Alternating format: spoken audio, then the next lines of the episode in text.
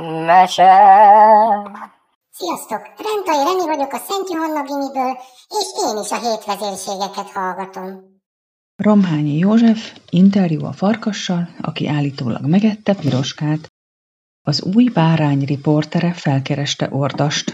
Interjút kér, én leközlöm, olvasd.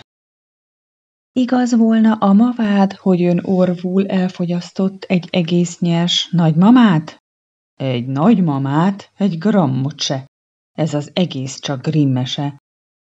Hogy piroskát önfalta fel, talán csak az is hamis vád? Nem hagyott meg belőle más, csak egy fél pár harisnyát.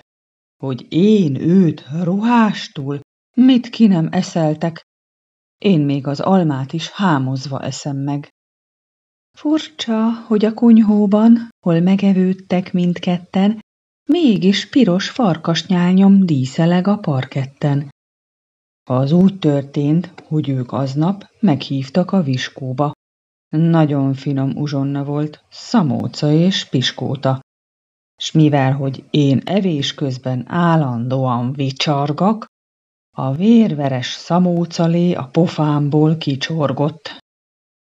Én úgy tudtam, hogy önnél szabály, hogy csak friss húsárút zabál.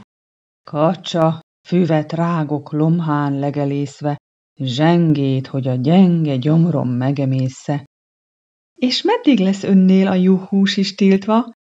Eddig, de erről már nem írhatsz, te birka.